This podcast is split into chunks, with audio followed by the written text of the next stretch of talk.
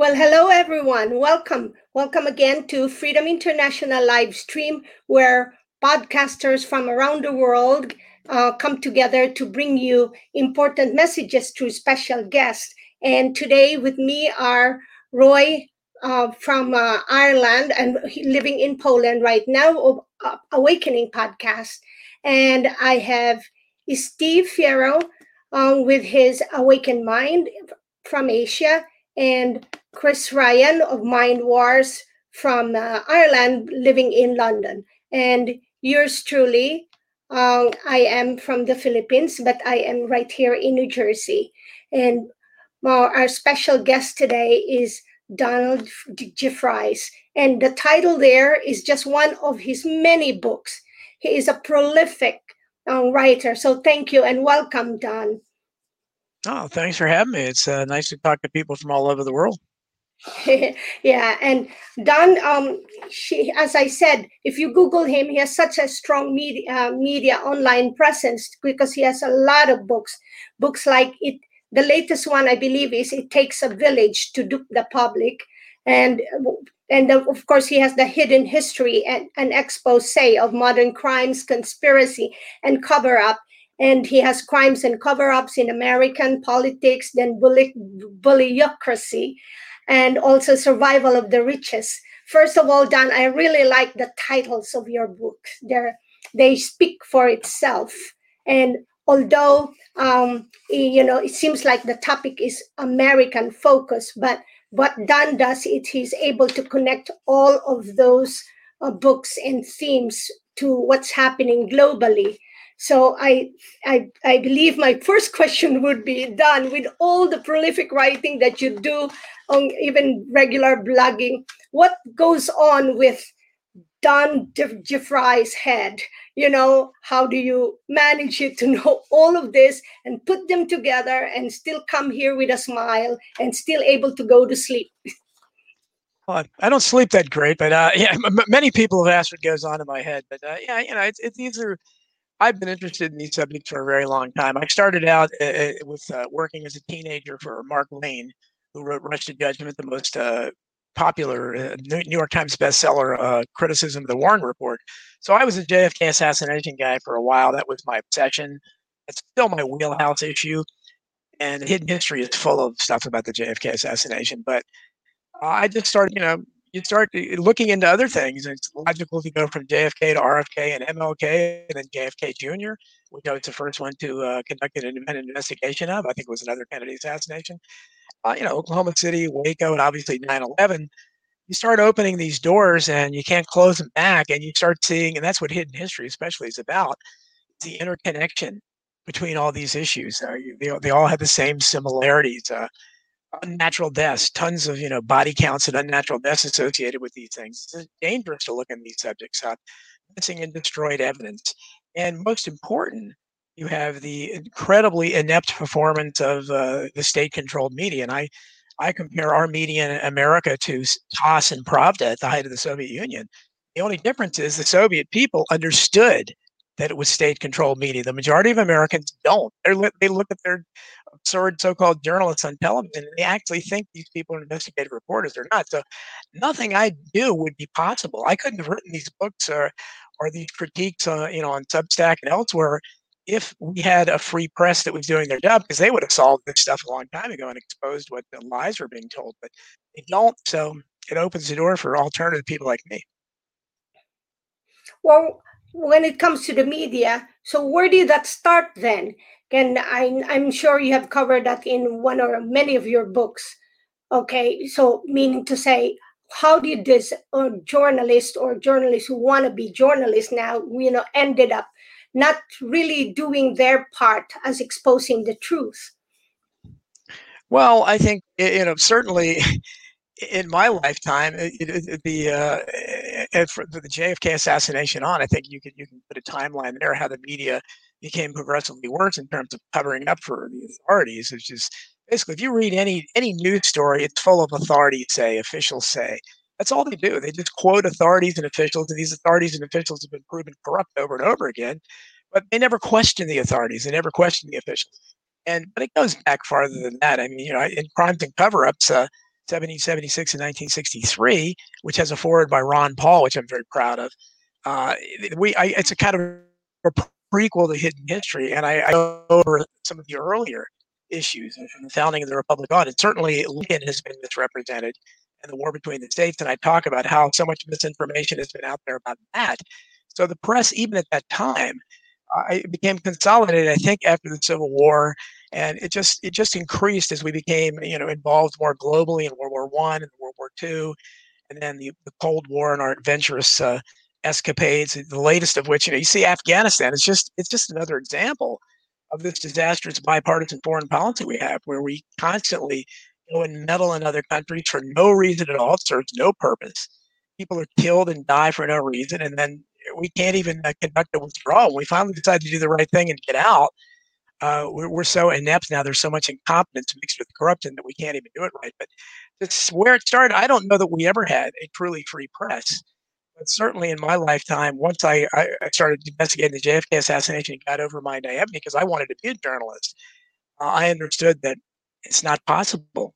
If you're an investigative journalist in this country, you wind up like Gary Webb, who uh, I think they killed and they claimed he shot himself twice in the head. And again, that's our media reporting that he shot himself twice in the head after he exposed the CIA's uh, links to the Contras and bringing crack cocaine to the inner cities. But that's unfortunately what happens to real investigative journalists. There's no room for it. You have to just be mouthpieces for the state if you're going to work for the media. So you've been busy writing and um, blogging and interviews, and we're busy also podcasting. What are the ways that can people really do to, you know, be our own investigative journalists? With all the censoring that you we all have experienced, can it ever be we can we ever come to the point that uh, most people will really listen? Well I, I, would like to think so. I think we have converted. I think there's a lot more people that are awake now certainly than uh, when i started out as a teenager in the, in the, in the mid 1970s but uh, you know there's a lot more people certain especially uh, females. I mean back then there were no females that were awake that i knew of. Now there's plenty of them. So there, there and young people too. But as as we've has been shown in the last year and a half since this uh, what I call a pandemic has started, uh, we're, we're greatly outnumbered.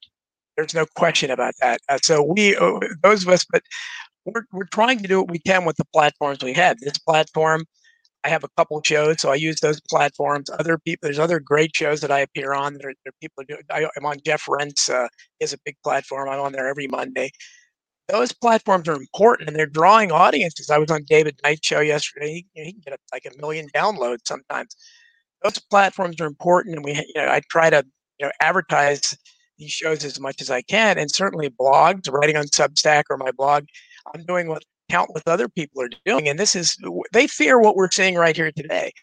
We have five people sitting and uh, giving unfiltered opinions or giving uh, our perspectives on things that are not uh, because we're million dollar talking heads on television and our the executives are telling us what you can and can't say which is what happens here at least i don't know about the other countries but it certainly happens here they fear that they they hate the idea that, that somebody mm. like me or you or anybody can go online and just type out something and give their perspective this is how i see things without it being filtered through a television network or, or, censorship. And of course, we see the response on the part, unfortunately, the last uh, couple years, especially with YouTube uh, deplatforming all the big, uh, most popular conspiracy-friendly people.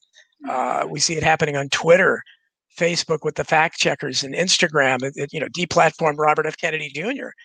Uh, and obviously, Twitter got rid of Donald Trump for the president of the United States at that time. So eh, it's it's it's hard to combat it is but we have to try and that's all as long as they give me the, these platforms i'm going to keep talking and i'm going to keep writing and uh, we need to have more and more people doing it. And hopefully know i mean i, I hear from people every day from all around the world that, that saw me or listened to me and it's very gratifying to know you're reaching people. It just I, am not reaching enough i know but uh, that's all we can do and hope that eventually you know what, what my, one of my favorite expressions is of robert kennedy uh, w- in South Africa, he said uh, tiny ripples of hope. He talked about sending forth tiny ripples of hope, and eventually, if enough tiny ripples of hope form together, they can make a tidal wave, overcome the mightiest walls of oppression and justice. So everything I do is an attempt to try to send forth a tiny ripple of hope. thanks for your thoughts. And what in one of your interviews, Don, you also mentioned uh, that um, thir- for America and for me, it's it's a first world country, but now it is becoming a third world country. Share me your thoughts and observation on what what's what's in the third world country, like in the Philippines, that is happening already here in America. Well, I, I, you know, I've never been, I guess, to a third world country. Really, I mean, I was in the Bahamas briefly on a cruise, but I mean, I, I don't know if that's third world. But uh, I, so I don't know what to, how to compare it. All I can do is compare America to itself and what it was even 20 years ago, certainly 30, 40 years ago. It's not the same thing. We have, uh, if you drive, uh, my friend Cynthia McKinney, the former congressperson, who's uh, wonderful, but she, her voice has been stifled. She can't get back in office because she tells the truth. That's why they got rid of her in Congress. But she told me uh, she was driving through France a couple years ago. She drove all across France in a car, and uh, she said, "I've I haven't encountered a single pothole." And that's telling. France is a first world country. It has the trappings. It may not have our wealth, but it has the trappings. They don't. They prioritize other first world countries. Even China. I mean, it's a terrible totalitarian society, but they do have a clean and solid infrastructure. America's infrastructure is a joke, and that was one of the biggest appeals of Donald Trump during his 2016 campaign. He pointed out one of the many giant elephants in the room. I've been talking behind the scenes about you know, what's. I mean, I live in one of the wealthiest counties in the United States. Our infrastructure is a disgrace. If a strong wind can knock these antiquated power grids out, you can't go. Cynthia McKinney, McKinney went an entire country without a pothole. Can't, you can't go a block in, in my county. So I can't imagine what it must be like in Mississippi and Arkansas, the poor areas it's disgraceful. We haven't upgraded the, in, the infrastructure here since the Eisenhower administration. We don't prioritize. Instead, we're off in these horrible, you know, escapades in, in foreign lands, and our leaders are lining their pockets and finding out new ways that they can uh, give themselves raises and bonuses and, and money under the table.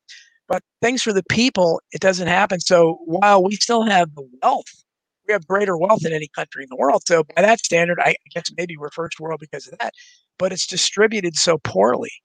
Most people don't know. In my book, Survival of the Richest, I talked about the bottom 50% of America. That's half, and that was then. I, that was written in 2017. It's gotten worse, but we'll still say it's 50%. Has virtually nothing. They make less than $27,000 a year. The bottom half of the country, which in, in America today, that you can't get an apartment on that in almost any area of the country. And we, they have less than 1% of the collective wealth. Half of the country. So you have those awful stats like, you know, Bill Gates and Warren Buffett and a couple other guys have more wealth than that whole entire bottom half of the country together. So you can't, it doesn't matter how rich you are if no one sees the wealth. And certainly since the shutdown happened, where they uh, got, they uh, destroyed untold numbers of small businesses, we have no idea what the what the disparity of wealth must be now. I, I probably need to write an updated uh, version of Survival of the Richest, but it's got to be even bleaker than it was. But so we may be a first world country, but it's in name only. And we certainly have the world's mightiest military we've ever seen. But what is the point of it? We just, I mean, we, we, we couldn't even, uh, you know, get out of Afghanistan. And obviously, whatever we were doing there had no uh, impact because the Taliban was able to take the country over in a day or something. So, you know, I'm not sure what, what kind of significance we, we had any way or other. So we're very misguided. Uh, and it's because it's not because of the people, although the people are largely dumbed down and they become very passive. That's why you don't see any protests here. You see protests in England, you see protests in France. You saw million people, or as many went to see Bobby Kennedy talk last year in Berlin. And, and again, our, our state controlled media, complete blackout of that. Here you have Robert F. Kennedy Jr. speaking at the exact site of his uncle, John F. Kennedy, president one of his probably his most famous speech, the Ich bin ein Berliner speech, in uh, and speaking and blasting the American government, blasting Bill Gates, blasting the, uh, lockdown and, and, and, and the medical tyranny that has come upon us. And the media, to abs, it was nobody reported. I wrote an article about it for American Free Press, which is the last free newspaper in America. I write there regularly. Again, tiny ripples of hope. I don't know what kind of uh, how many people they even reach, but it's a limited circulation. But that's all we can do is try to to get around the blackout of mainstream media and now social media. Thank you so much. I really appreciate where you focus your talents. And I'll pass it on to Roy because there'll be so much more interesting questions and comments. Thank you. Thanks, Chris. Hi, Donald. Um, I, we touched on the censorship uh, because I've been kicked off YouTube. I know Chris has been kicked his platform off Anchor, which is Spotify, which most people wouldn't even hear of. Are your books self-published, or do you have a publisher? And have you uh, kind of experienced kind of shadow banning and stuff like that, and attacks for what you're doing? Because you're exposing for a long time now. Well, I I am definitely being shadow banned on Facebook because I used to have a big influence there, but uh, it just I still post. I don't know why I do because uh, people don't see the posts and it gets very limited exposure. Uh, other than that, no. I mean, I, I don't do Twitter enough. I, I need to be more active there, so I guess they haven't bothered with me. I don't have a big following. Uh, as far as uh, publishing, I have not self-published, and all my books have been published. Most of them have been published by Skyhorse, which is about the biggest publisher someone like me could get writing about the things I write about. And they're actually I have now become a division of Simon and Schuster, which is one of the biggest publishers in the world. So I actually have a Simon and Schuster page, and I just hope that people at the top of Simon Schuster don't take a close look at you know my titles of my books because they're probably going to say, "What? How did this guy sneak in?" But uh, in fact, I used to joke when I first got. It says, "You know, Simon Schuster's never going to publish me," as an example, and well, technically they have. Their names associated with me, but uh, it's getting harder. I'm, I'm working on what is essentially Hidden History 3 as we speak. And uh, although Skyhorse originally asked for it, they've now backed off. And uh, they they're saying, well, conspiracy books aren't selling as well, which is ridiculous. Hidden History is still selling extremely well, especially for today's market. But uh, you know, they may be pressured as well. And uh, realistically, in America, there are about three publishers that will publish conspiracy type books, anything that hints of conspiracies and Skyhorse is by far the biggest. So uh, I hope they publish the next book, but if not, I have a a friend that has embarked on publishing, and he's probably going to publish my book. I'm writing a book about the pandemic, which has a, the uh, uh, the tentative title of "Masking the Truth," and uh, I'm still working at it as we speak. And uh, so I would probably use him to do Hidden History three as well. And I have a you know a built-in base of, of, at least a certain amount of readers, so I think it would sell regardless. What I certainly make a lot more money doing it that way. But uh, no, I haven't had to self-publish yet, and there's just you know because as a writer, if you consider yourself a serious writer, there's although I know that lots of bigger writers have self-published now, there's still a stigma attached to it in my mind, and uh, so I kind of try to stay away from it. But uh, you know, I may go there, and obviously I'll make more money doing it. I'll just have. Okay.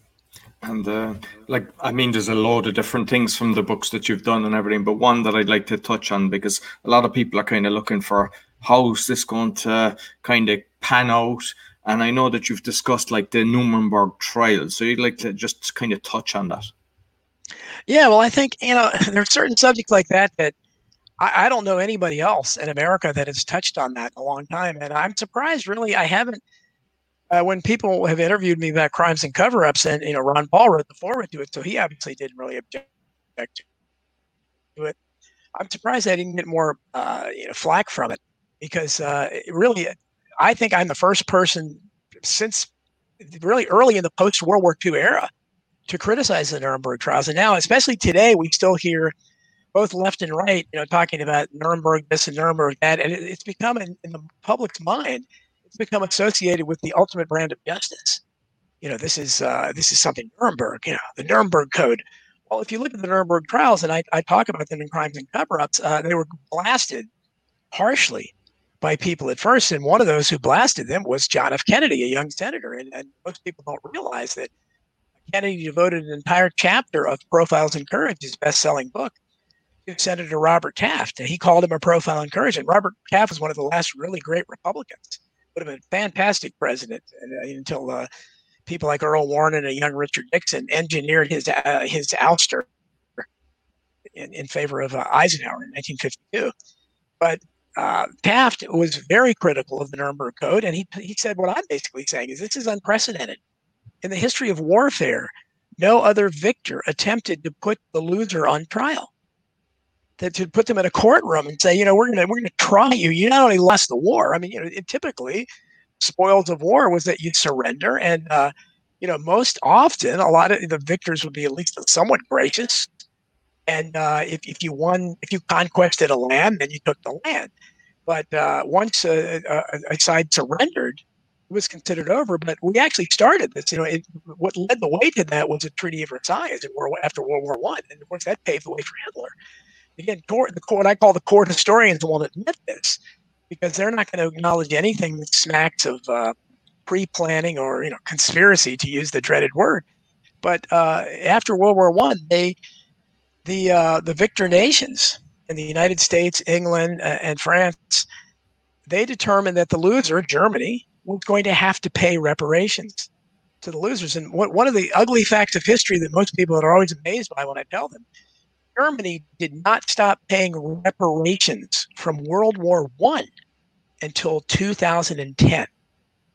Now, you know, to me, that's a war crime. If, there, if anything such as, again, you lose a war and you have to pay the, the, the people that beat you, you continually have to pay them. That's what they did. They, they made Germany do it. So naturally, Germany was ripe for Hitler because, uh, you know, they, they uh, most people don't know the Great Depression in Germany was way worse than it was in America. And uh, so you, you paved the way for something like that. But after they took it a step further after World War II, where they said, well, not only are to not only have to pay us, but we're actually going to try you in court and we're going to hang some of you, which is what they did. But uh, but we're going to take some some of you. We're going to bring into the United States under Operation Paperclip, and you're going to form NASA, which is what we did. We brought a lot of ex Nazis into the United States, and they helped form NASA, uh, which is another corrupt part of uh, the American government. Uh, so people never you know never look at these things, and they just assume that if you look at the way that uh, that Nuremberg was conducted, uh, it would the, the, the original judge was a Soviet, uh, just a bloodthirsty guy from the Soviet Union that, that had presided over many show trials of dissidents where so many people died in the Soviet Union. So it, it was not any kind of justice from standpoint. And I have people like Eisenhower's brothers, Robert Taft, John F. Kennedy. Uh, I, I, I get sidetracked when I was talking about Robert Taft. Robert Taft criticized it, and, and Kennedy devoted a whole chapter to calling him a profile in courage. Now, you're not going to hear anybody on the left today, you know, admit that you know, John F. Kennedy criticized it, but uh, he did. And at that time, people uh, in America, there was more of a diversity of opinion, and there's very little diversity now. So if someone like me comes along and questions uh, you know, some sacred cow like Nuremberg, and so far they've ignored it because I, I don't I don't think they can debate it because it uh, you know it was it, it, first of all they can't debate the facts as you know why were some Nazis hung and why were some allowed to come into the country and, and form NASA, like Wernher von Braun. And what really happened to Hitler? You know, and I, I discussed that in there. I don't think there's any question Hitler was probably escorted to Argentina and probably lived a long life there.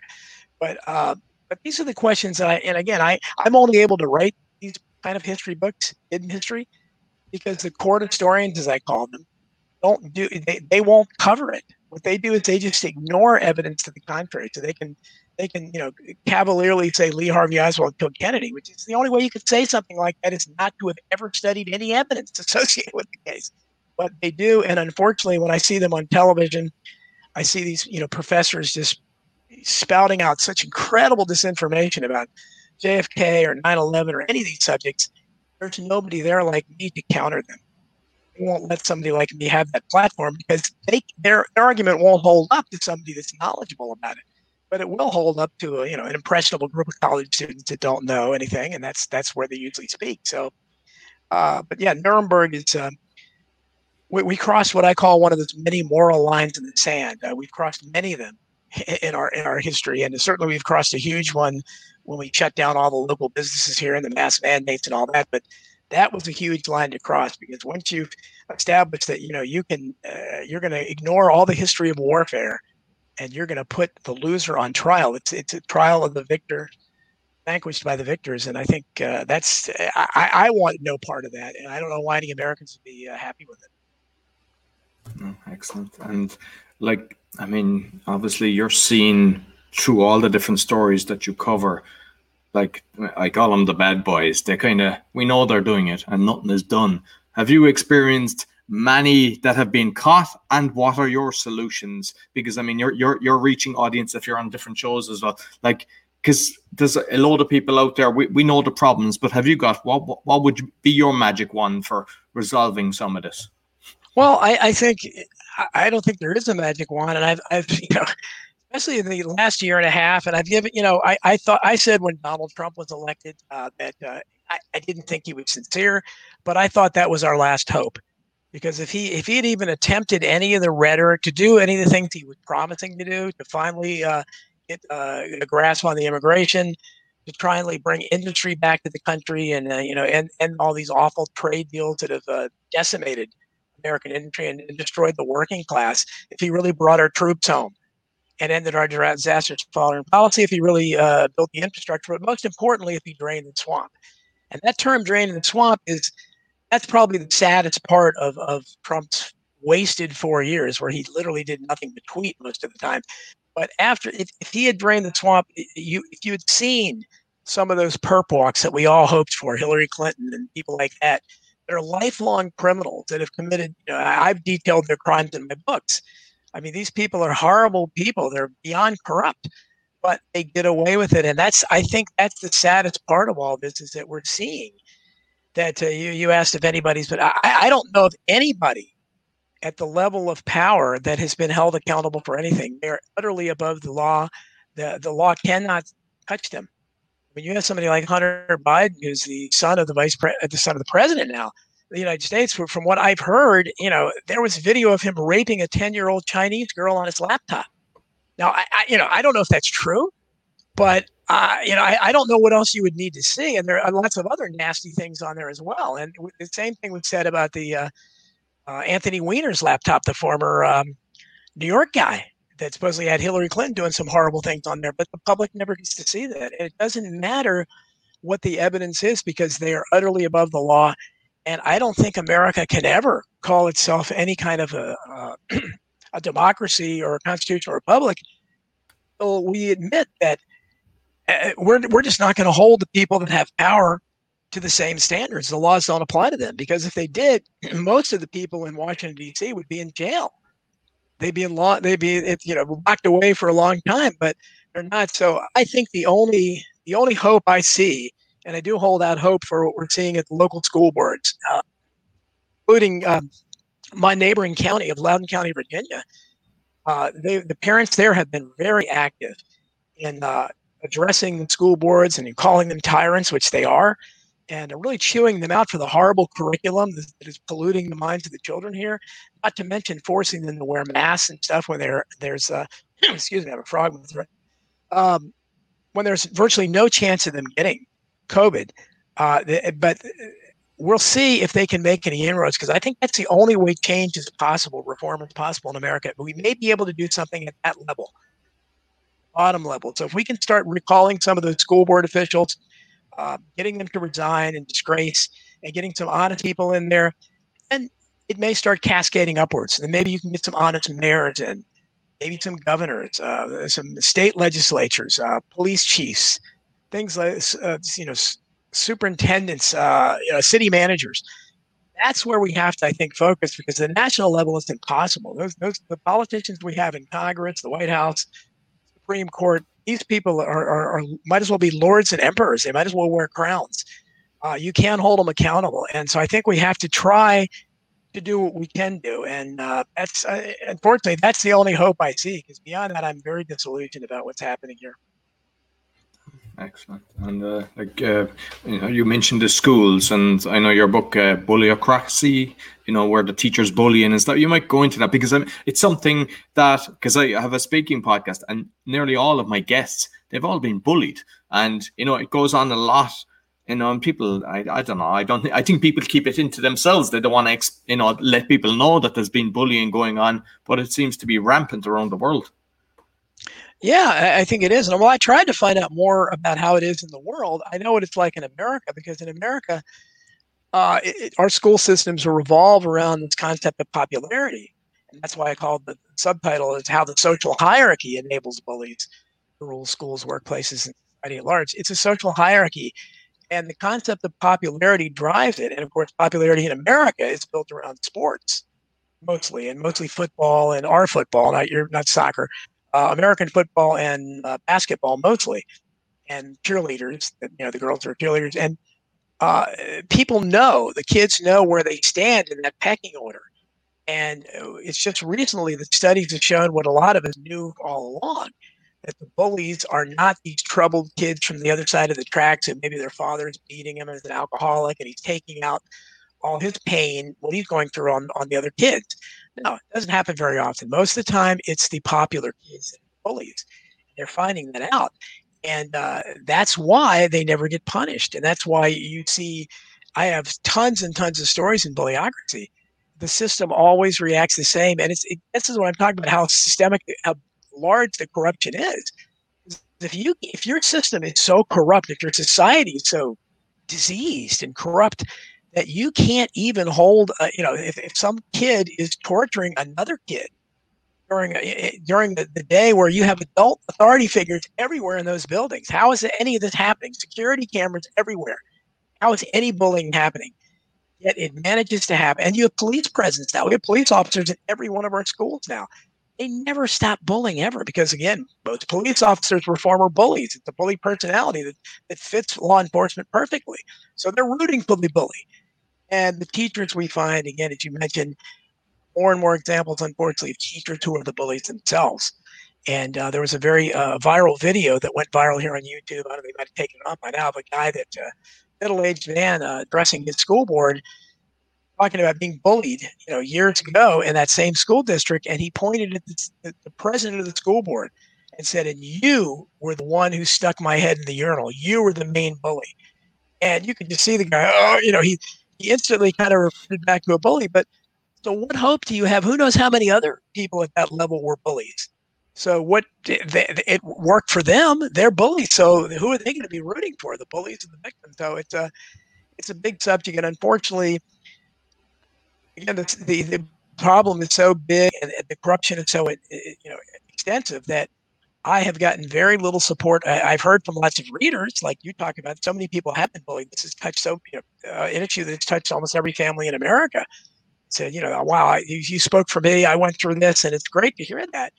But all the so-called anti-bullying organizations, they aren't interested in my book at all.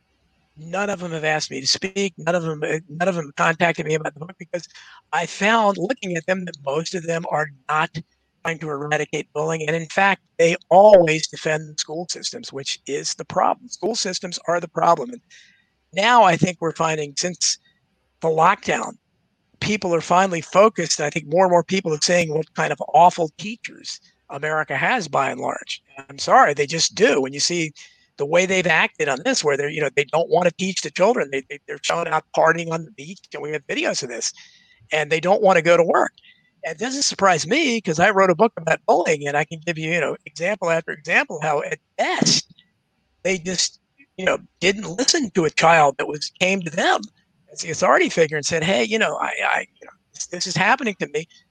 They dismissed it or called them tattletales. But these are the same people that don't want to teach your kids or have transgender story hour or uh, you know or whatever. They're double masking. Uh, so it doesn't surprise me at all. But uh, yeah, that's a it's one of my books I feel most passionate about, uh, and I've been interviewed on it some, but uh, uh, the conspiracy books get more attention than that one does. But obviously, I think it's a really important subject. Yeah, no, excellent. Listen, thank you very much, Donald, and I'll pass you on to Steve. Thank you. Oh wow, wow! It's great hearing you guys talk.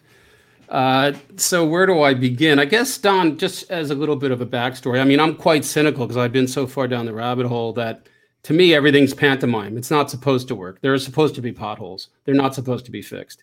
Um, you know, uh, I've heard you talk about the infrastructure that our tax money paid for in Afghanistan. Uh, you know, they're, they're, they're building Af- they're building infrastructure in Afghanistan and creating enemies by funding, uh, you know, the Taliban and ISIS. Uh, so it's not supposed to work because that's satanic inversion.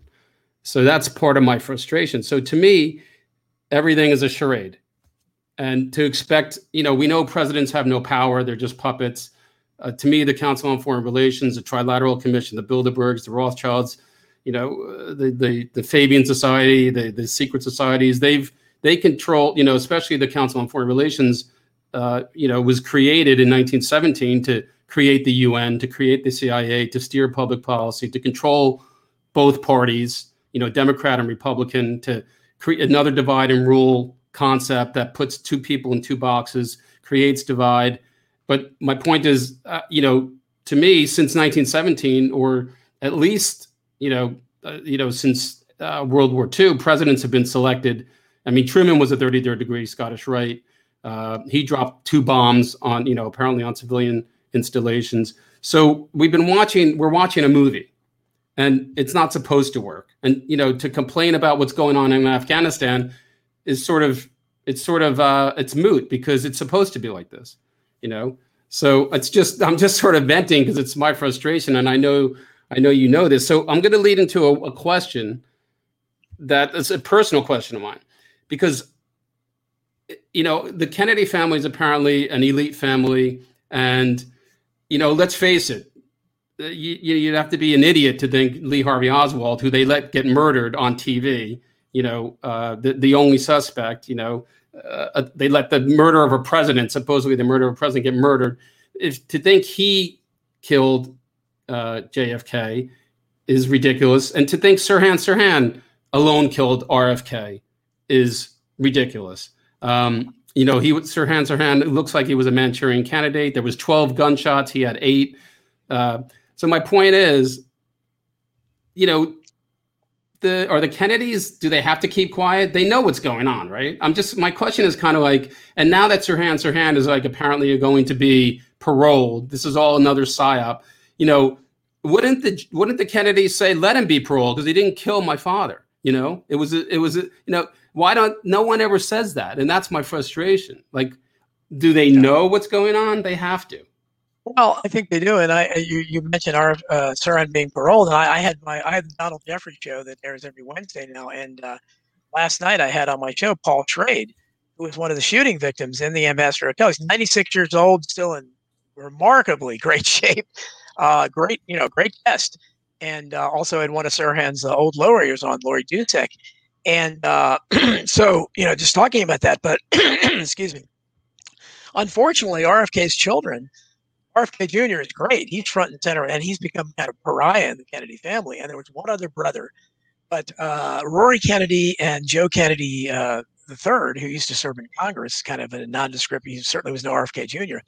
They came out strongly, and in fact, of course, the New York Times gave a platform to Rory Kennedy about, you know, you can't let the guy that killed my dad out, which was amazing because they've they have been uh, I, I, call it kind of a don't ask, don't tell policy on the Kennedy part. Uh, the part which started with Jackie Kennedy, who started this curious attitude of this can't be. And you look at Caroline Kennedy, who's uh, you know I think he's four years old now, and uh, she still like recoils if anybody talks about her father dying. You know, I mean, you're, you're talking about almost sixty years ago, and you can't talk about it.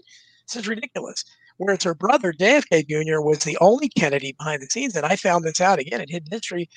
I conducted the first in, independent investigation into his death, and I found out from his high school girlfriend and from someone in his adult inner circle that strongly requested to remain anonymous. There's still that fear there. That behind the scenes, he had a quest to find out who killed his father. In fact, he talked about it all the time behind the scenes. And he knew that Oswald hadn't done it, and it was a source of contention, especially between him and his sister Caroline. They were estranged uh, to a great degree in the last years of his life, and I think largely because of that. So they weren't all that way. And there's some indication it's possible, you know, a couple of other RFK's kids drug overdose, David. Another one ran into a tree while supposedly playing football and skiing you know, typical Kennedy death. Nobody dies like that except Kennedys. But um, so who knows? Maybe behind the scenes they were as well. But yeah, the Kennedy family's attitude has always bothered me. I, con- I contrast it to the Martin Luther King family attitude, where uh, Dexter King went and visited James Earl Ray early on in prison, shook his hand and said, I know you didn't kill my dad. And Coretta Scott King, unlike Jackie Kennedy, uh, at a very advanced age, traveled across state to testify in a trial for James Earl Ray to get a new hearing.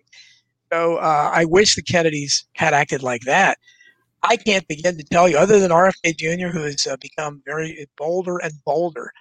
But uh, the rest of the family, you're right. I mean, if they, if they're supposedly, when I talk to people about this, they say, well, you know, they fear they're they're doing this out of fear. Well, if they thought they were going to kill more of them, their strategy hasn't been successful because I mean, in hidden history, I chronicled all the strange deaths of the Kennedys, and there's more than you think and they're still dying. You know, last year, uh, you know, the, one of the strangest of all, uh, RFK Jr.'s uh, niece, you know, died in a bizarre accident out here on the Chesapeake Bay, not far from me.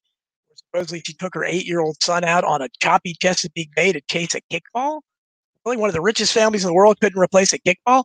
So, Yeah, uh, yeah, so we're supposed to believe these things, and I I'm skeptical of everything. But like you, and I'd urge you to to I think it was on Substack. I wrote a, an article not that long ago called "Everybody's in Showbiz," where I play around with that myself. Uh, you know, I, I'm very much influenced by the Truman Show type of mentality, and uh, certainly looking into things like Sandy Hook and uh, Boston bombing and things like that.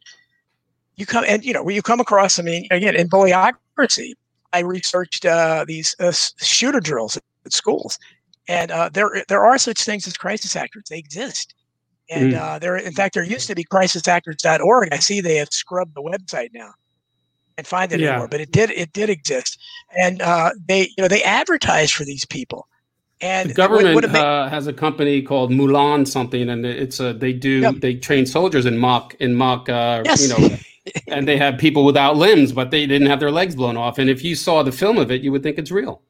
Yeah, and I so so when when when they ridicule people talking about Sandy Hook or Boston bombing or these other things, it's a very small step to go to, to ask that question because if you're I I, I detail some of these Yeah. and some of these some of these are psychologically damaging to children. What are they doing? They're not telling the children to sh- shoot, so they don't know. They think it's a real shit. And some some of these kids are young elementary students. Sometimes they don't tell the teachers, and they employ actors, crisis actors. They use fake blood. They use fake bullets, fake Yeah. medical, all the stuff that that some people are claiming happens at Sandy Hook and Boston bombing, these other incidents. So, how is that an outlandish notion when you know the government is already doing that and admitting it? And well, so, of the course, we're gonna- recent the recent Afghanistan thing, you can tell that the plane Yes. it looks inflatable. There's no engines in it, and would, pe- y- would, people really do that? I mean, And there's a guy. There's a guy actually stand like he's looking at his cell phone. He's on the side of the plane, sitting on the plane, looking at his Yeah. cell phone as this drill is going on. And the so at any rate, my, my part of my frustration, you know, just you kind of covered it, but it was like if the Kennedy, like I guess the Kennedys have to be quiet, uh, you know, because they'll get killed. Because why wouldn't they just come out and say, you know, you think Lee Harvey Oswald?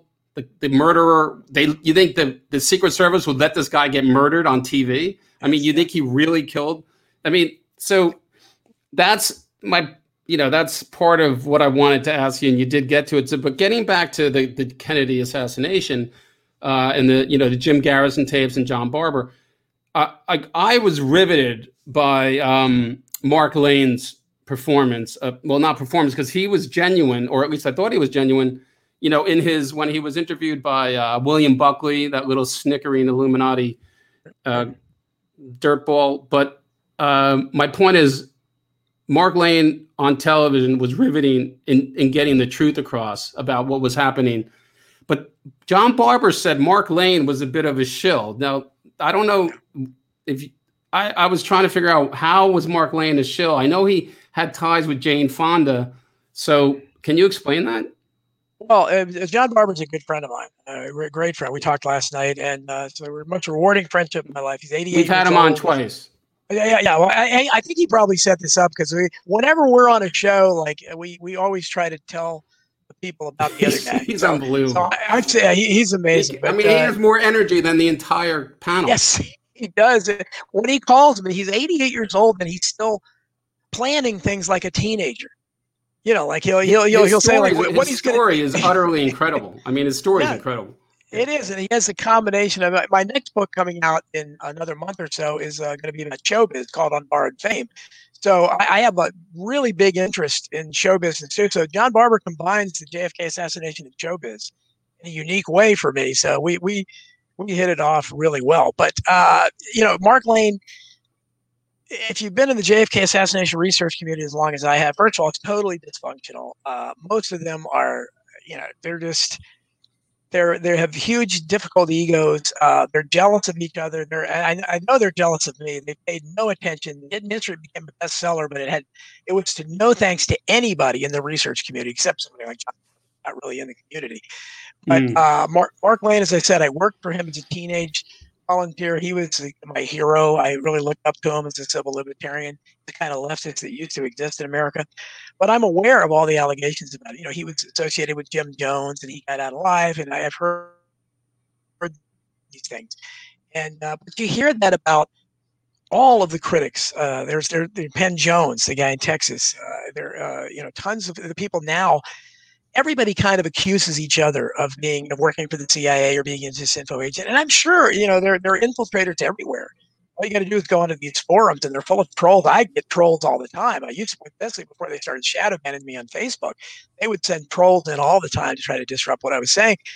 And uh, but you know, I, I I'm never going to accuse anybody because you can't prove it. And I hope Mark Lane was legitimate. Uh, John Barbour's never really said anything that bad about him, other than he had. I think he, you know, I met Mark Lane years ago, but I think he had a. a maybe he he didn't live up to his expectations and, and something. I can't remember what exactly what it was, but certainly it's legitimate to question anybody. Uh, I mean, uh, Sylvia Meagher, that wrote Accessories After the Fact, one of the best books about the assassination, uh, she turned on Jim Garrison just because uh, he didn't answer her letter fast enough or something. I mean, that's those are the kind of egos that, that are in this. And uh, that's the unfortunate part of somebody like me is that uh, you encounter these people, and whether it's JFK assassination, 9 11, or any of these subjects, the people that are open minded and gravitate towards them, they tend to have problematic personalities. And uh, so sometimes they're difficult to deal with. Now, Mark Lane, I didn't find him that way at all but uh, I understand the allegations against him, and uh, you know a lot of it revolves around the Jim Jones thing. That why was he associated? He was his attorney, and he he made it out alive, and nobody else did. I don't know. I mean, we really all I can do is look at what his work on the surface. His work. He was a great civil libertarian, and uh, that's what I like to consider myself as. So I'd be very disillusioned further if if he wasn't legitimate. But I don't know. I don't have any proof he came across as genuine to me. I mean, uh, when he had the pipe and he gave that present, you know, that he was interviewed and Buckley was supposed to shred him to pieces and he shredded Buckley to pieces. And that was just unbelievable. I mean, do you think, um, I mean, I'm just sort of talking generally because let's just say uh, the word is that Kennedy, the Kennedy family is of the elite and, you know, perhaps maybe, do you think JFK was on board for the New World Order and then he changed his mind? Like, how do you think it works? Because they don't let anyone in office who's not on board, whether it's Democrat or Republican. It's it's just the right. same team wearing different jerseys, right? Exactly. And I, well, I think Kennedy was probably the last uh, person they let in, and they're not going to make that mistake again. But I I think they let him in because uh, he on the surface, he had the veneer of a typical establishment uh, internationalist. He said, I'm a citizen of the world. Uh, he belonged to a local chapter of the CFR, and he had gone to Harvard. Uh, he studied uh, under uh, John John Maynard Keynes, and and uh, but I'm sure they were worried about his father and a lot of the Kennedy uh, hatred. And I talk a lot about this in, in history and hidden history three. I'm going into it further because the left absolutely despises the Kennedys. They still do, and they always have. I mean, I I, I have quotes in hidden history from Malcolm X to to William Kunstler, who was uh, you know the leftist lawyer for the Chicago uh, Eight at the Democratic Convention. They're vicious, vicious things they said about the Kennedys. I mean, Kunstler said it was a good thing they were assassinated. And he said it publicly, and and nothing. You know, everybody just kind of nods. Yeah, and uh, you could never say that about you know FDR or Truman or even LBJ. Certainly not Bill Clinton or somebody like that but they say whatever they want about the Kennedys. And uh, I think that it, a lot of the hatred of them goes back to old Joe Kennedy and he had all the right enemies. I mean, FDR hated him, Churchill hated him. Uh, he he was he was against World War II. He was an America firster, and uh, he had a very good reason for that. He said, you know, I have a lot involved here. You know, I have a tremendous investment with my sons. I don't want them to get killed. And as it turned out, he lost his oldest son and he lost his oldest daughter in separate plane clashes. So uh, he, you know, he had a right to be worried because it was on a personal level. And but most people don't know it. I just I discovered this through RFK Jr.'s book Family Values. I did not know that uh, in the 1950s, the CIA hatred of the Kennedys really began with the old man. Joe Kennedy served on a very little publicized commission in the 1950s to study the intelligence agencies. And I guarantee you, I guarantee you that was Prescott Bush generated. I guarantee it. Yeah, well, I, I, he, he, but Kennedy, he uh, he recommended that the CIA be stripped of all of its powers except intelligence gathering. This was the 1950s. So you can imagine the ripples. Allen Dulles, you know, was predisposed to hate Kennedy because of that. And uh, certainly, you I do have to wonder why. And, you, and, and then you get into the kind of theatrical aspect of it. They let Kennedy come into office just to assassinate him. I don't know. Did they want this to happen? Mhm. Was this was this part of uh, the plan? Let's let's martyr him. Let's have let's have something like that. I don't know Build because Cam- yeah, build a Camelot and then destroy it. yeah, because because it uh, certainly they they had enough to worry about with old Joe Kennedy, but, it, but you know Kennedy was also saying a lot of the right things. For them, he was buying into the Cold War rhetoric, you know, support any foe, you know, that kind of thing. This is his uh, inaugural address, while while beautifully written, was just kind of a Cold War you know, rhetoric.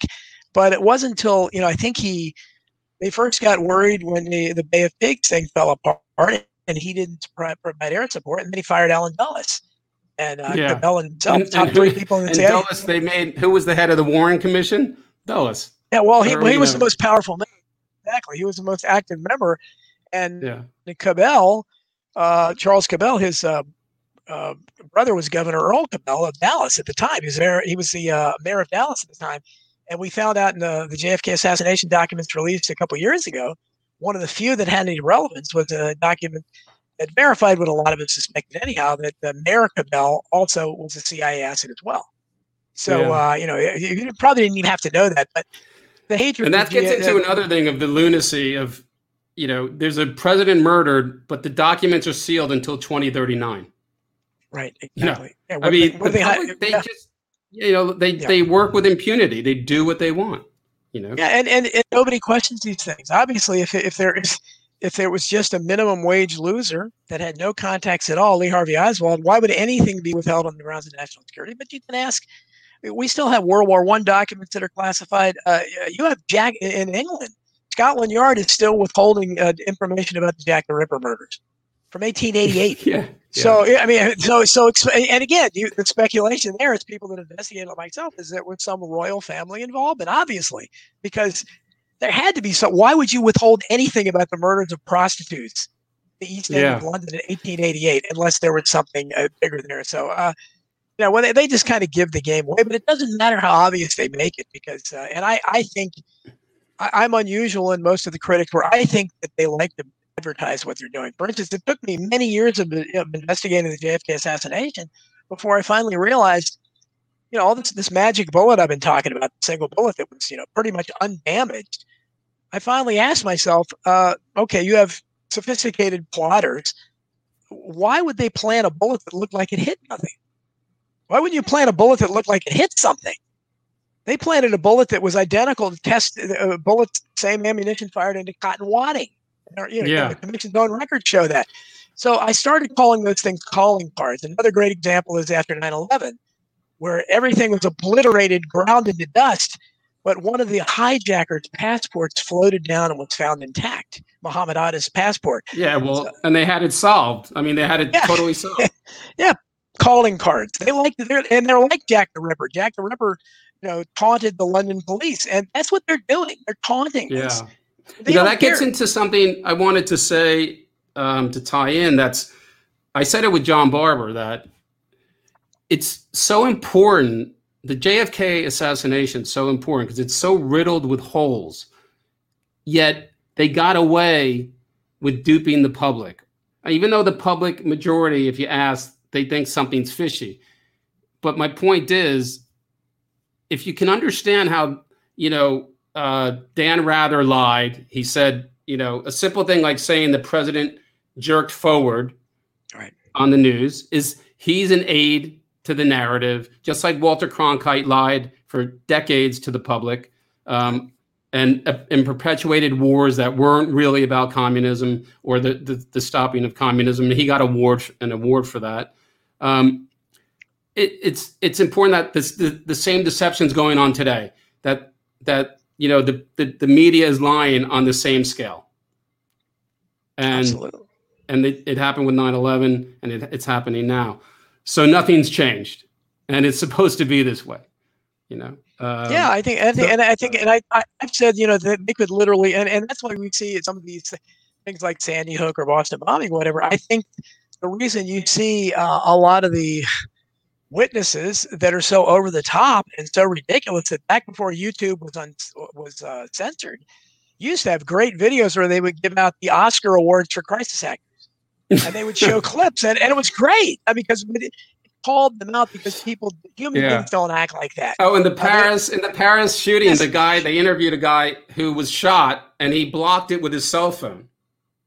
Right? Uh, oh, was- uh, I'm not sure which one that is. That, uh, there's so many. Par- This was in Paris. So Oh, the guy, the- the, the- guy the was Paris shot, one. and his cell phone it hit his cell phone and didn't kill him. And, oh yeah. yeah. The, uh, the well, I think the Paris one was the one that featured the obvious mannequins thrown on the street that were supposed to be victims hit by the runaway bus. Or so. I, I, there, I used to pay attention to these things, and then of course the I think the best example was the uh, gay nightclub in Florida, the Pulse nightclub, where uh, the shooting and they originally they showed video of these uh, these two heroic guys, you know, carrying out a victim who. Again, all these victims, you're not sure where the injury is, you know, what, what's exactly going on, but they carried him out. And uh, so, okay, you look, that's a heartwarming story, but they're going in the wrong direction, actually. They Some people pointed that out. But when they showed the entire clip of the entire video, you can see after it gets out of the, they, they suddenly you know, let the guy down and they all start dancing around. Yeah. I mean, this is, it- it's out, it used to be out there to see. So, you know, what do you, how do you, how Well, they, do you they have some that? of the same actors at different false Yes. flags. Yes, And yes, you know, yes, at the Boston bombing, they had the guy in the cowboy hat. yes, who- yes. I mean, he was, he's been, a, he's a career, he's a co- career, uh, you know, job for the military.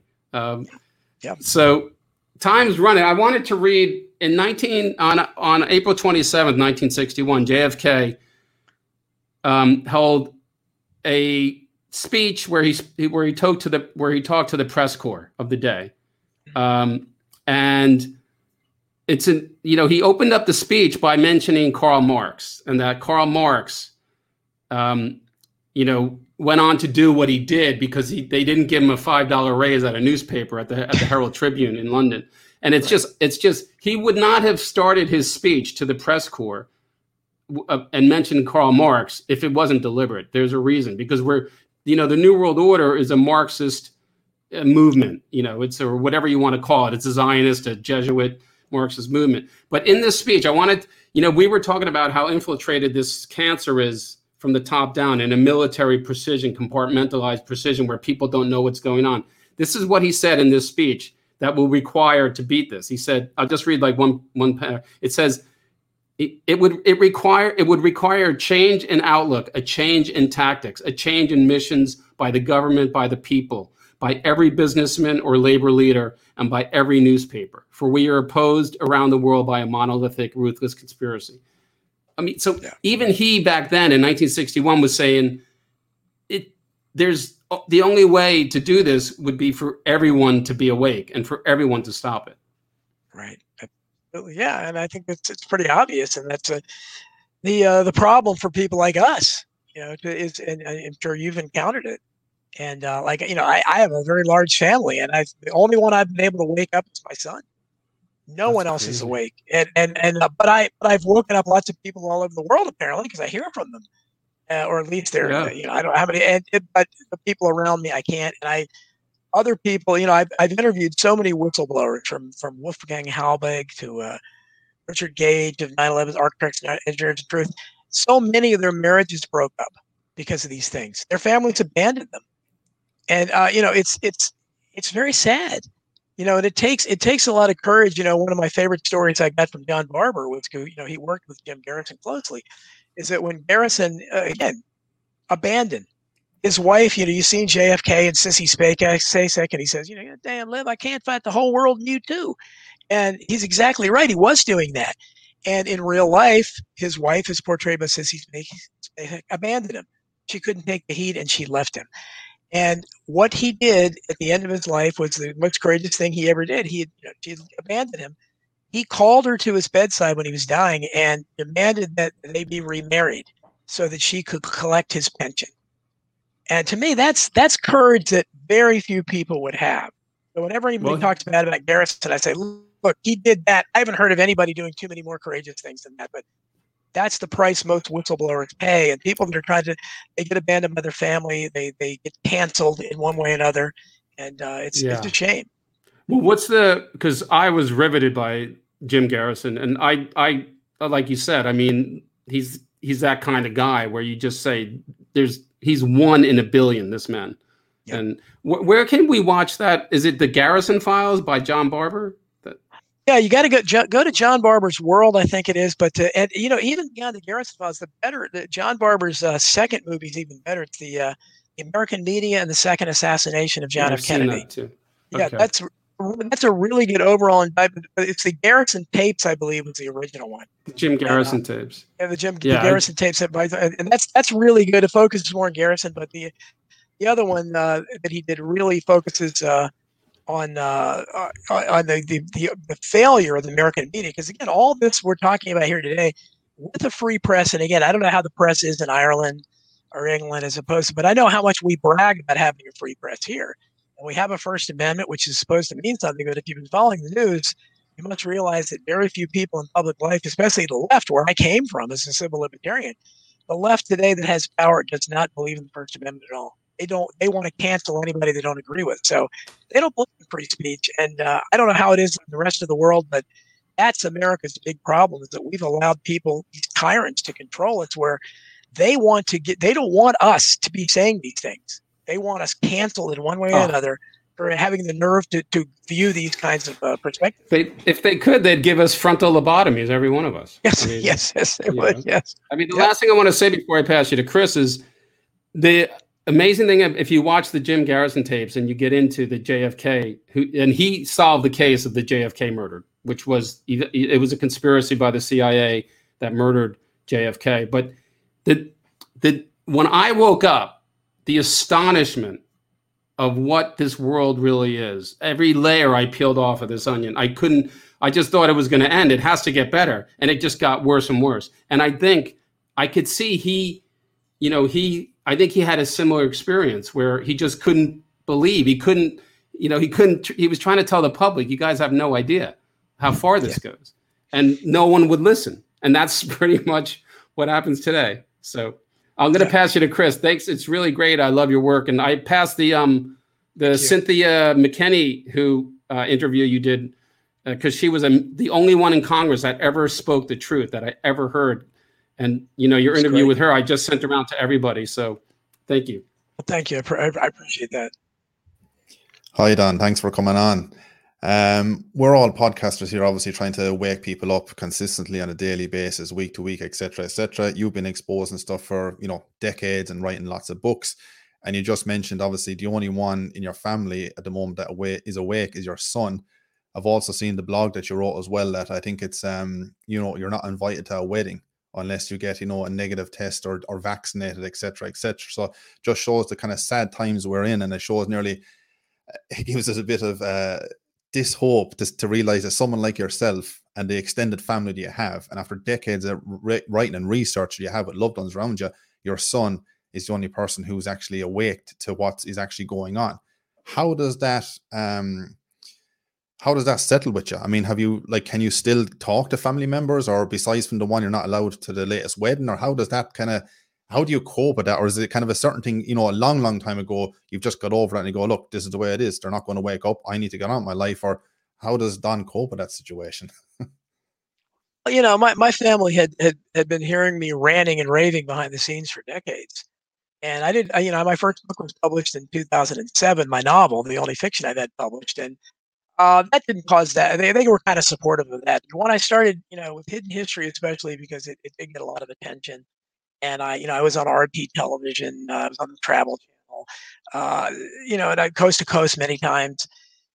So I, I, think because I got a little bit of notoriety for it, I think I don't know what it caused, jealousy or whatever, but uh, it became subject that couldn't be discussed anymore. They were no, they, they weren't interested in it at all. So I just stopped talking about it. And uh, I realized I had never influenced any of them all the years, you know, you think they might look and say, "Hey, this, you know, he was talking about that decades ago," but it hasn't. Uh, especially with COVID, that has created a huge uh, wedge. Obviously, if I'm not, you know, can't go to a wedding, and there's a, uh there's a problem with one of my sisters and her kids because uh, I don't know if I'll see them again. I don't know because uh, of the of the vaccine. I'm not going to get vaccinated. My kids aren't going to get vaccinated, so we're kind of pariahs in the family, and uh, it's it's a shame. And I know it's happening. I hear from people that it's happening in their families too. But what keeps me going because yeah, I would really be crushed by the lack of support, a lack of interest you know, from the, my loved ones. But uh, I because I get so much attention from people I don't know all over the world because I hear from them every day, and uh, that's really gratifying, and it makes up for it because it knows you're touching people, and you, and then I can just kind of attribute it. Well, it's jealousy. It's just I don't. They don't want to see me in that light or, or whatever and uh, so I, I, it's easier to cope with because of that. But if I didn't have the support of those of those other people, it would be much harder. But I, I'm I'm gratified, you know, that that that that I have touched some people, especially you know when you hear you know that somebody somebody from Australia or New Zealand or Scotland, you know, I hear from people in all those countries. It's it's really cool to know that uh, that your work has has gone to the far flung ends of the earth. Yeah, for sure. And there's a there's a guy I know. I'm actually just curious. Kind of right touched on some of it earlier about you know the writing of your books and stuff like that. Because my point on it is, I know a guy who's wrote a well, he's wrote two books now, and he said the only way he could actually write was to write in silence and away from people. I mean, even his wife didn't know his first book came out until all these hundreds of books arrived at the front door one day. He was away, totally forgot the delivery was coming, and she just he opened the the, the books and kind of goes, "Holy shit!" She's like, uh, "What's this all about?" And he's like, "Oh yeah, I actually wrote a book." And seeing all his his name at the back of all these books, how do you? But he said that's the only way he could write because otherwise there'd be too much noise, there'd be too much interference. Are you doing this? Why are you saying that? I don't believe this. It would in, just ruin what he was actually going to talk about in the books, and he felt he would never change it for anything again.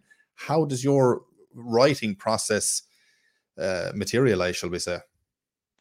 Well, I I'm pretty good at multitasking, so and I I'm really outgoing, so uh, none of that really. I, and I I could never withhold something like that.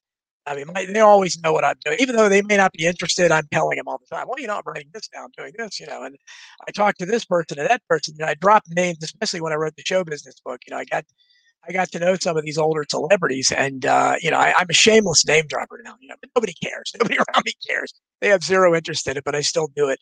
But uh, when I write, I used to write at night, and uh, I did write alone. You know, when no one else is up for. But uh, for some reason, now that I've, I've become a full time writer, uh, I'm almost like a nine to five writer now. So I, I, go down and I have I have an office. My wife works at home now too, so I'm down in it now, and uh, it's a place I devote to my interviews, and uh, you know I have my computer that I used to write with here, and uh, so I just go to have all my research materials around me, and uh, I I pretty much just write every day, and uh, you know it's become a you know it's a ritual. I, so I said I'm going to work, you know, and that's that's what I do. So uh, you know, every people are in the house, you know, my well most of the time just my wife, but uh, you know we don't bother each other too much, but it doesn't distract me if I do. I go, you know, I go upstairs for lunch. Uh, I go out and take a walk in the neighborhood, something like that. But I, I'm I'm usually in front of my computer uh, most of the day now, and uh, at a certain point, you know, around dinner time, I usually just knock off, and uh, then I probably won't write again till the next day. But it's it's I pretty much put in, you know, a day's work, you know, writing. And do you ever know how long it's going to take you? Have you kind of a set deadline? It's going to take four months, or does it just get extended as you find more and more rabbit holes and research to go down? Well, I thought I was going to have a deadline with Hidden History three, but they said they're kind of backing off. So, um, you know, it's I write pretty fast, and uh, it's a labor of love for me. And uh, I talk to people, you know. So as I'm communicating with people, I, I incorporate what they tell me into the books. And the more people I talk to, the more material I have and uh, it's really it's gotten a lot harder to research now uh, since like for instance when i started writing hidden history just just in you're talking about seven years or so it has changed so much because uh, this this search engine censorship is incredible. You used to be able to find things much easier. Now you know i'm trying to like i was i was writing my book about the pandemic. I was i know that anthony fauci was uh, in his position back in 1986 when they passed uh, the, law that exempted vaccine makers from uh, liability, legal liability. You can't. So if you, you know if your kid or your family member has a bad reaction to a vaccine, thanks to Anthony Fauci and company in the 1980s, you can't sue them.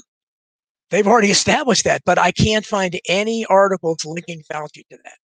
And I know before they were there, and I and I have fortunately again I have people again that that I don't know in real life, but they're my cyber friends. I have a couple three or four really super know, fans or whatever you call them. I, I hate to say the word fan, but they they love my work enough where they they put in. You know, I thought I said, "What I could pay you guys?" They're like full time researchers, so they send me tons and tons of stuff, and they're much better at finding stuff than I am.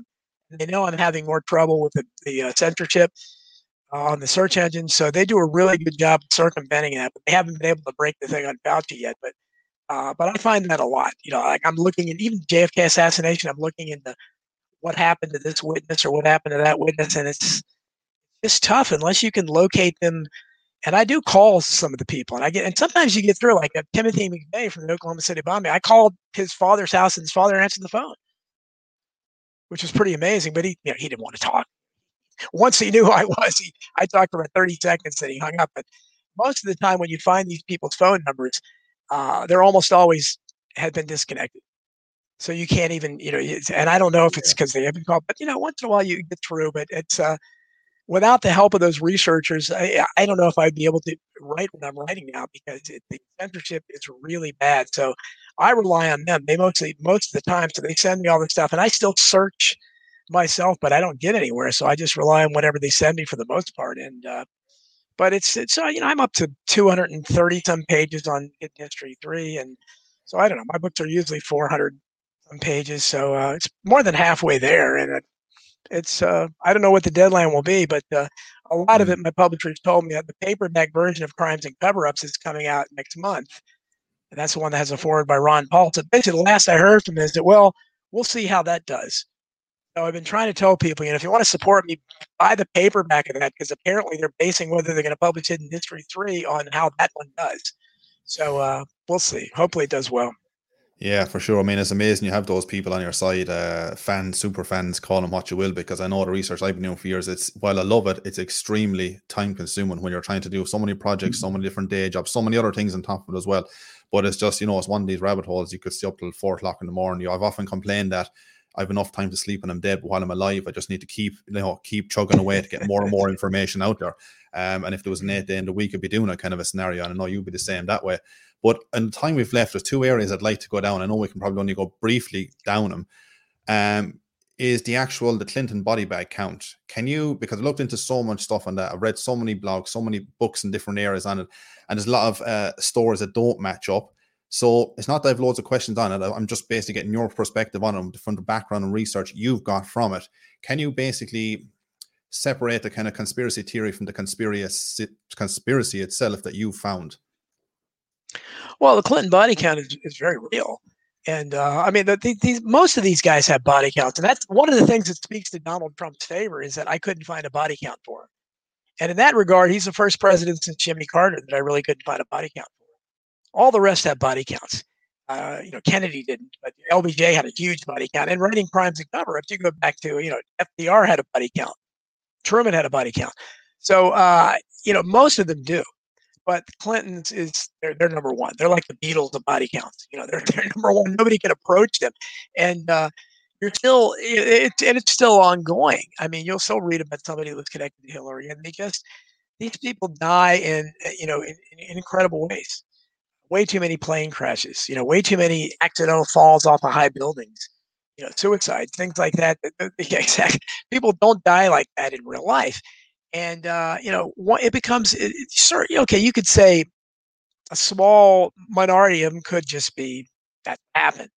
They were connected. But you know, when you have things like Jerry Parks, who was the head of uh, uh, Bill Clinton's uh, Secret Service detail when he was governor of Arkansas, security detail, now he's watching Vince Foster. He's watching reports of that, and he he tells his family, "I'm a dead man." He tells them that, and sure enough, with very short in short order, he's out driving on a road, and, and some car comes by and shoots into the car and kills him. Now, you know how many people die outside of the world of organized crime? Who dies like that? And these people are basically mobsters, and that's why you know things like that happen. And there's lots of examples like that. One, I, I got to know uh, Linda Hayden Ives, who is the mother of uh, Kevin Ives, one of the boys on the tracks. If you've heard of Don Henry and Kevin Ives, who were in the wrong place at the wrong time. And they went out one night probably to get high, teenagers, and uh, on a warm summer night, and uh, their bodies were, were found on uh, dead on the train tracks. And uh, I think the evidence shows that they happened upon an airlift of drugs that were coming into Mena, Arkansas, which a lot of that was running through. And there's a lot of deaths associated, including Barry Seal himself. They made a movie with Tom Cruise about that that you know really didn't go into the most sordid parts, but tons of deaths just associated with that. But his mother uh, never stopped fighting. She was a wonderful, remarkable woman. I quoted her uh, at length in uh, Hidden History. I never got her because she had health problems. I never got her to get on my radio show. I wanted her so bad. And unfortunately, she died earlier this year. And then I just, shortly after she died, I just found out her daughter died. And I'm still trying to find out what she died from. So the, these, and she wasn't old. And uh, the body counts just pile up on these people. And you see, like she told me in the email, uh, you know, because these they were just an average family. They weren't political at all. They didn't hate Bill Clinton. They weren't most most people in America are apathetic politically. Maybe not since Trump, because you know Trump's so divisive, everybody loves or hates him. But before Trump, most Americans were apathetic. You know, a, a majority of them don't vote. They don't care.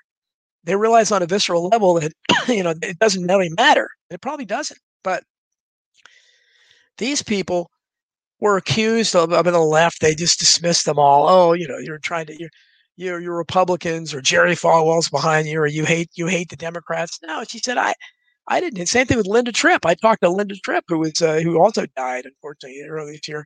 Uh, you know, very nice woman whose life was destroyed by Saturday Night Live and all this media just making fun of her, having John Goodman play her and ridicule her looks. And she said, you know, how how do she told me, how do you think my kids felt? you know, seeing their mother portrayed by John Goodman and ridiculed on Saturday Night Live.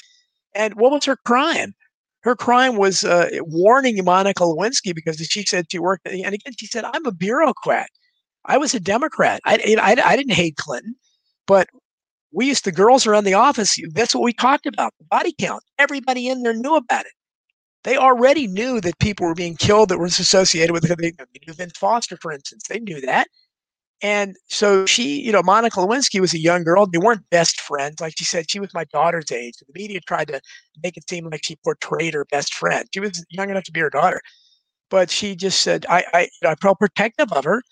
And I just wanted to warn her that look at what happened to all these other people. You don't want it happening to you. So she tape recorded the conversations with her to protect herself. She said, I didn't want to be a victim of the body count.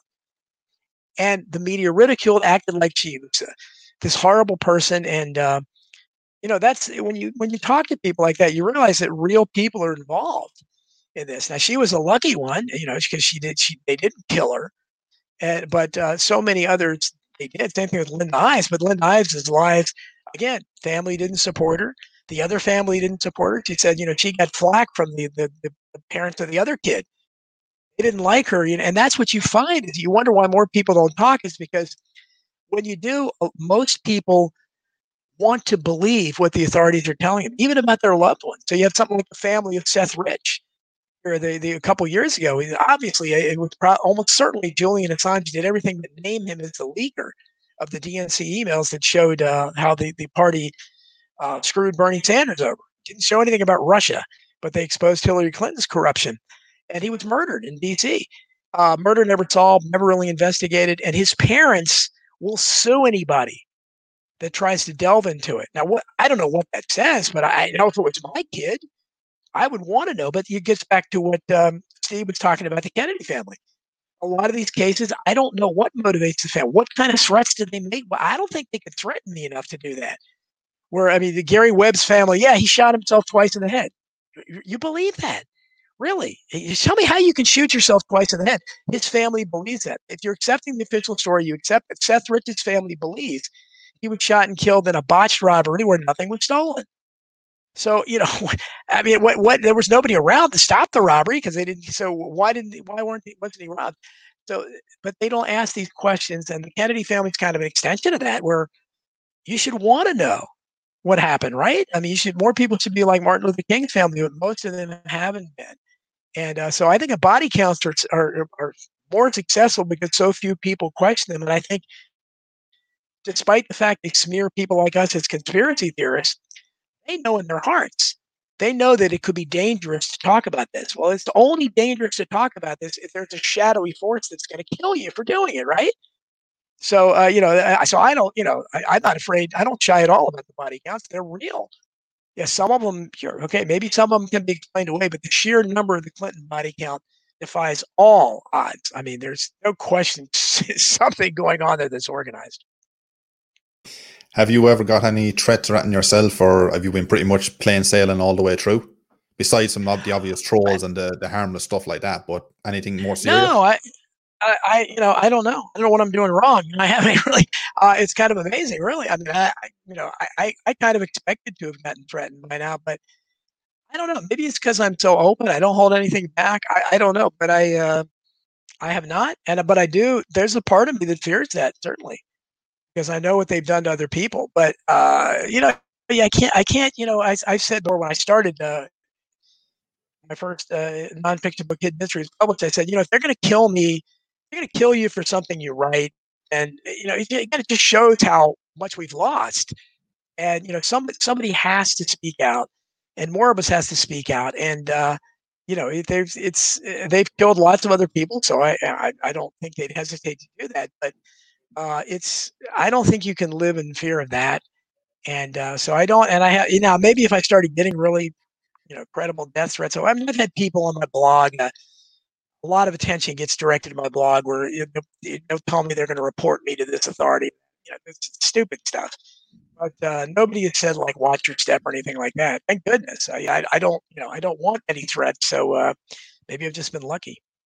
Yeah, of course, and that's what um, they want you to do. Obviously, is live in fear. Um, but for the few minutes or so we've left, I want to touch briefly, if we can, on the music industry itself. Um, what's your thoughts on the 27 Club? I'm itching more so to know about if you've covered the likes of uh, Kurt Cobain. I don't believe it was suicide or he killed himself. A lot of people say it could have been Courtney. There could have been other people involved. I know she had, you know, um, got the likes of hitmen involved that she'd get fifty thousand dollars that or supposed at the time, but obviously that didn't materialize. There's a lot of uh, ums and ahs, should we say, about the whole scenario. Have you deep dived into the 27 Club itself or the, the whole Kurt Cobain surrounding that? Well, I don't know if there's a 27 club. There's certainly uh, you're you're talking about Jim Morrison and Janis Joplin and Jimi Hendrix and uh, Kurt mm-hmm. Cobain, uh, people like that. Uh, but I do cover, you know, in my in my showbiz book, which is last I heard, it has a November 1st publication date, but it's uh, called On Borrowed Fame: Money, Mystery, and Corruption in the Entertainment World. So I go into a lot of those things. And I certainly cover Marilyn Monroe, uh, Natalie Wood. I, I, had Lana Wood, her sister, on my show a couple years ago talking. She certainly thinks she was murdered. There was more to it. Uh, John Belushi, John Lennon, certainly. And I, I do touch on Kurt Cobain. And you're right, Courtney Love was suspect. Uh, you had a guy that uh, I can't remember the guy's name that, that said that Courtney Love wanted to hire him, and he ended up dying I believe as well. So he, he, ended up actually admitting at one stage that yeah, he said Courtney Love actually yeah. wanted to pay, pay me off, and it was fifty thousand yeah. dollars, I believe, at the time, but he didn't make yeah. it, or there was something going on, and then she obviously went elsewhere after that. But what's the conclusion on that? A lot of people are itching to know because yeah, have, yeah. Have well, it's certain. It, it certainly you know it certainly looks like and i you know the, the funny thing about the entertainment industry whether it's uh, you know, hollywood or the music industry is that it shares a lot of it's the only other industry that's, that's comparable to politics because you see the same kind of corruption and unnatural deaths there. So you know, there's no other industry, uh, you know, like real estate the industry uh, as I was in, or IT, another industry. I mean, you, you don't see a bunch of unnatural deaths in those industries. But in the music, certainly the music industry, uh, Hollywood, and politics, you see. So so when somebody like Kurt Cobain dies like that, conspiracy theories immediately arise because there's if you look into there's always some you know facts that don't add up. In that case, you have Courtney Love kind of shady herself, and you have the witness that said you know she wanted me to kill him, and then he dies. I forget exactly how he died, but it was, it was unnatural. I know that. And so yeah, it's the conclusion is inescapable, especially when you. It's not like he was the first one to die that way. You had Bobby Fuller, the Bobby Fuller Four had a big hit. With I fought the law and the law won back in 1966, whose body was uh, was found in his burned out car, and uh, gasoline had been poured down his throat. And they claimed he killed himself. It's like you know, it's it's ridiculous. And uh, you, you, things like you know Graham Nash, who was a, seemingly a peace and love kind of guy, Crosby, Stills, Nash and Young. He had an ex girlfriend that was found stabbed like 50 times in, in a yard or something. I mean, even people connected to these people, they die in strange ways you know they they fall off buildings you know and, and it's the same kind of thing that happens in the world of politics. So I, I, I call it kind of an entertainment world body count. I think it's the same thing, and I don't know why. You know, I don't know why Kurt Cobain or or any of these people would necessarily be killed. But I know, and, and certainly we can never discount in entertainment there is a lot of drug use. So yeah, it's possible Jimi Hendrix, you know, was using too many drugs and he did choke on his own mom or whatever. That's that's possible. But uh, the sheer number of them, I think, you know, ought to give you pause for thought. Uh, so, question, I don't, you know, I don't, I can't give you a definitive answer for that, but I, I would suspect that there's more to Kurt Cobain's death than uh, what the official narrative says. For sure, and you mentioned uh, you touched on there actually Marilyn Monroe. There's a lot of connections between the two Kennedys. What's your thoughts on that? What, was she with both? Was it just with one? Well, I, you know, I, I don't know. You know, I that's I, and again, it's part of the. Uh, I go into a lot of the attacks on the Kennedys, and I don't know where where myth ends and, and reality begins in terms of the Kennedys. Because if you believe that John F. Kennedy, especially was sleeping with all the women they claimed he was, while at the same time they claimed he was so sick that he shouldn't have been president. His Addison's disease was so bad they were barely keeping him alive. I mean, they say that at the same time. It's a wonder that he could be this nonstop sex machine at the same time. I mean, they don't seem to go together. So I think a lot of it's been exaggerated. There, there seems to be something there with Marilyn Monroe, but again, you know, I, I, don't have a problem with that the way I would with Bill Clinton. You know, there's a big difference between the governor of a state harassing, a, you know, a secretary like Paula Jones or a White House intern like Monica Lewinsky, where there's a big power imbalance, than it is for the president of the United States to be with the biggest movie star in the world.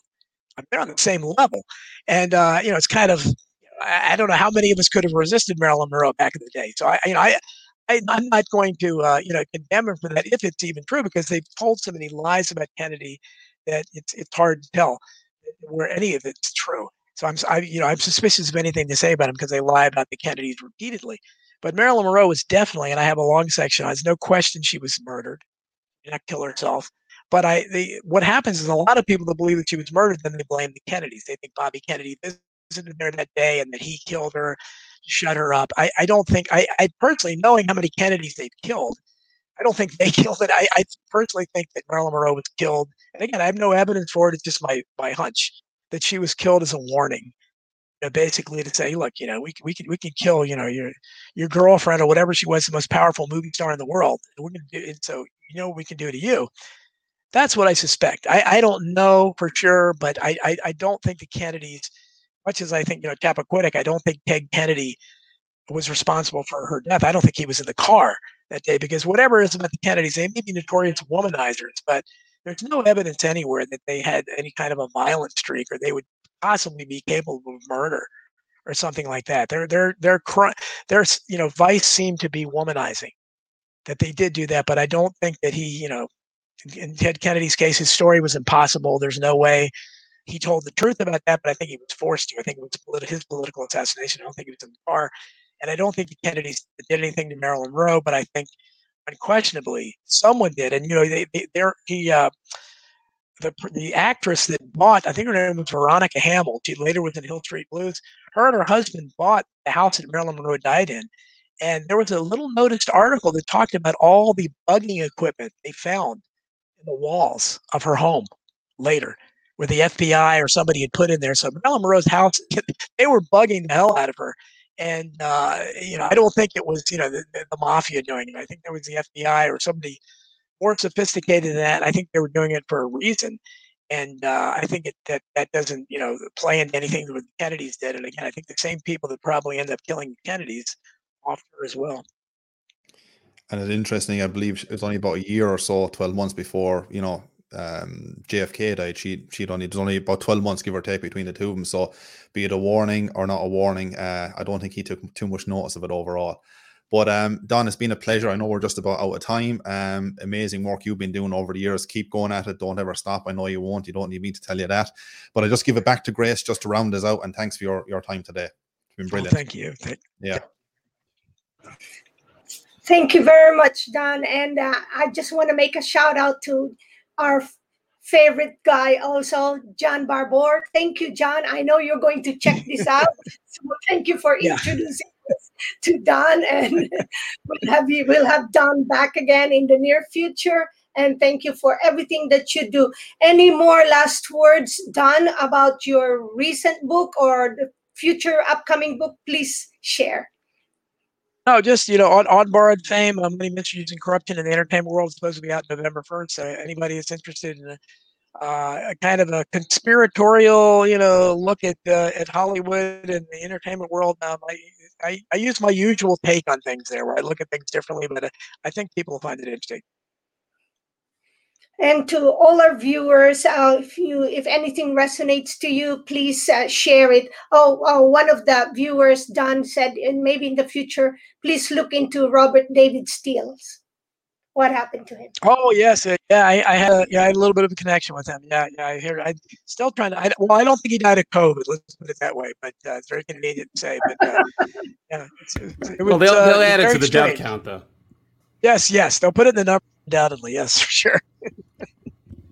So thank you all. And if we do have a chance, maybe we'll do our reflections. But if not, please, uh, we will see you again next week. And do take care of yourselves, take care of your health, number one, so you can continue to do what you're doing for truth and freedom.